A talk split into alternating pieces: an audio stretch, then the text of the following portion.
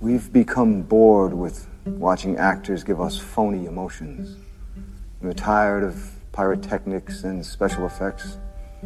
While the world he inhabits is, in some respects, counterfeit, there's nothing fake about Truman himself.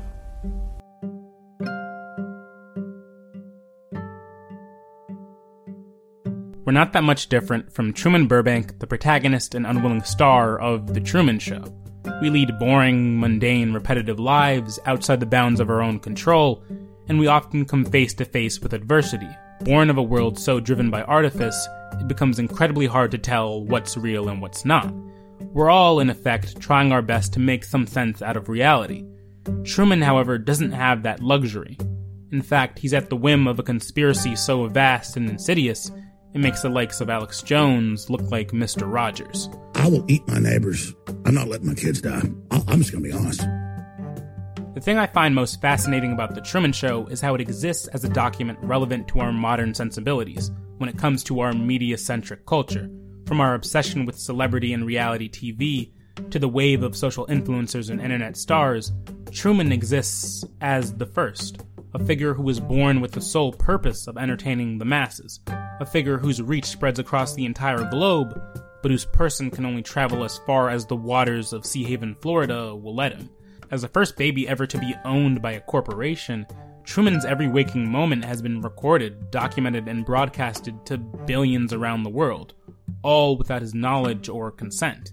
It's a 30 year long ruse that not only exists to Truman as the only conceivable reality, but is hell bent on curbing Truman's behavior to maintain the show's familiar stasis, whether it be by giving him a fear of water through the traumatic simulation of his father's death, or by making travel in this world seem even more dangerous, or by having everyone in Truman's simulation actively talk him down from dreaming bigger than his neighborhood, Truman is a prisoner to his world in more ways than even he initially realizes. A prisoner to the machinations of the mind of the leader who runs the whole show, Christof. I have given Truman the chance to lead a normal life. Despite these efforts, Truman has an inherently explorative nature. He's inquisitive in ways that the people around him not just aren't, but simply don't need to be. After all, they're all in on the joke. And as the edges of the world of the simulation begin to break at the seams, Truman begins to become more cognizant of just how restraining his Seahaven life really is, just how weird the people around him act and behave. And so, like many during a crisis of reality, he desires escape. You're soaked. Where have you been? I figured we can scrape together 8,000. Every time you and Marlon get together, we can there's bum a- around the world for a year on that. And then what, Truman? We'd be where we were five years ago. You're talking like a teenager. Well, maybe I feel like a teenager. We have mortgage payments, Truman. We have car payments. What, we're just going to walk away from our financial obligations? It'll be an adventure. I thought we were going to try for a baby. Isn't that enough of an adventure? That can wait. I want to get away. See some of the world. Explore. Honey, you want to be an explorer. This'll pass. In the same way cartoons will run for several seasons with its characters stuck in the same loop, never really changing permanently over the course of years and years of episodes, The Truman Show operates with this level of artifice and repetition in mind. Over the course of 30 years, the show's creators have worked tirelessly in conceiving both ways to keep Truman on the island and keeping him from discovering the true nature of his reality. His life on a daily basis is fairly simplistic, repetitive to an almost exhausting extent. I said before that our own lives often mirror Truman's in certain ways, but unlike Truman, our reality isn't nearly as controlled. The sheer randomness and probability of the universe allows us to, on occasion, break from the boring and the mundane, if only for a moment, and experience that which is truly novel. Truman's life seems to be devoid of this entirely. In a lot of ways, the life he leads seems even more boring than our own. A controlled life, a life that punishes him for pushing the simulation to its limits, a life with no true Why control. do you think that uh, Truman has never come close to discovering the true nature of his world until now? We accept the reality of the world with which we're presented. It's as simple as that. I have given Truman the chance to lead a normal life. The world, the place you live in, is the sick place. Seahaven is the way the world should be. He's not a performer, he's a prisoner. Look at him, look at what you've done to him. He could leave at any time. If his was more than just a vague ambition, if he was absolutely determined to discover the truth, there's no way we could prevent him. We often feel as though the world has it out for us, that it revolves around us and simultaneously seeks to destroy us specifically. Christof is Truman's god, the arbiter of his fate and the architect of his world. One of the things I find most fascinating about Christof's sort of mental framework is how he describes Truman Show in comparison to other works of television. He portrays Truman Show as being as real as reality TV gets. Truman's actions are unscripted, his interactions and reactions are all his own. Where else can you get that? A reality show whose plot isn't determined by producers whispering into the main character's ear, but by something far more natural. That's the space in which we are met with the most oxymoronic of conclusions. Despite Truman as a protagonist being more real than anything else on TV, his reality itself is artificial.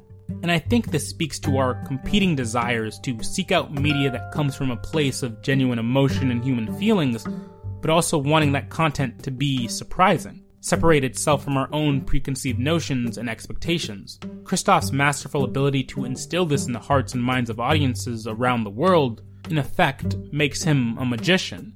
And we, as the audience witnessing the spectacle performed live, whether we like to admit it or not, often enjoy being fooled. What's constantly being manipulated in Truman's world and in our own world is the very notion of the truth. And in the concluding moments of The Truman Show, when Christof finally speaks to Truman directly, he puts this notion of truth Listen into to me, perspective. There's no more truth out there than there is in the world I created for you. Same lies, the same deceit. But in my world, you have nothing to fear. Know you better than you know yourself. We are in a golden age of media, a golden age of content. All glued to one screen or another, all trying to find some escape from our cruel reality. And I think we like to see ourselves as being truth seekers, able to ascertain what's real and what's fake, immune to falling victim to a ruse most obvious. I think it's also a wonder why we often find a lot of joy at other people's expense. The misgivings and mistakes of characters on screen, whether they be real or fictional, provide escape from the misgivings and unfortunate parts of our own lives. The purpose of Truman's life isn't for it to be lived out for his own sake, but for our sake, with a usefulness that only extends as far as his entertainment value goes. It's the reason that when he finally escapes his prison and the show goes off the air, the world that had watched him so closely for 30 years is able to simply flip the channel and watch something, anything else. In effect, Truman has ran his course. It makes me wonder just how complicit we are as audience members when it comes to consuming content that is made at the expense of others. In our search for stories and works that are truthful and deep and meaningful, we too easily are fooled by subterfuge that proclaims to be the same. Our consumption knows no bounds, and often if it looks good or it feels good, we tire quickly of asking any further questions, of uncovering the true nature of things, slipping backwards into our comfortable, familiar fantasies when the truth is just within eyeshot.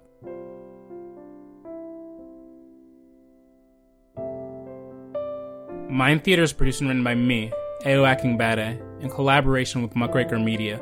To subscribe, look for Mind Theater on Spotify, Apple Podcasts, or wherever you get your podcasts. For updates on the show and upcoming episodes, follow Mind Theater Pod on Twitter. Thanks for listening. I'll catch you next time.